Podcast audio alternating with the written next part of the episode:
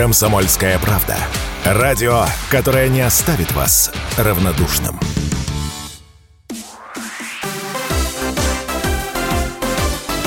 Новости спорта.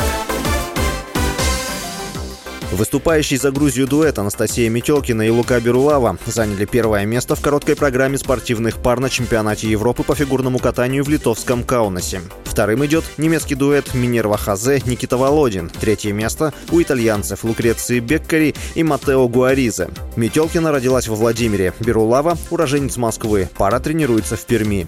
Я напомню, российские фигуристы пропускают второй чемпионат Европы подряд из-за санкций Международной федерации.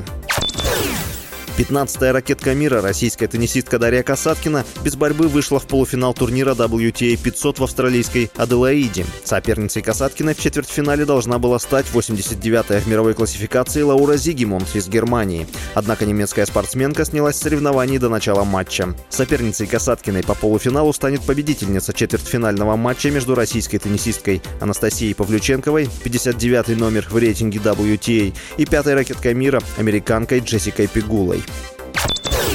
Бывший чемпион UFC в легком весе Хабиб Нурмагомедов получил премию премьер-министра Объединенных Арабских Эмиратов и эмира Дубая шейха Мухаммеда бен Рашида Аль Мактума Creative Sports Award, сообщается на странице премии в соцсетях. Нурмагомедова наградили как спортсмена, добившегося выдающихся успехов. Боец написал в своих соцсетях, что для него это большая честь. Нурмагомедов последний бой провел в октябре 2020 года, одержав 29-ю победу в 29 поединках в карьере. С вами был Василий Воронин. Больше спортивных новостей читайте на сайте sportkp.ru.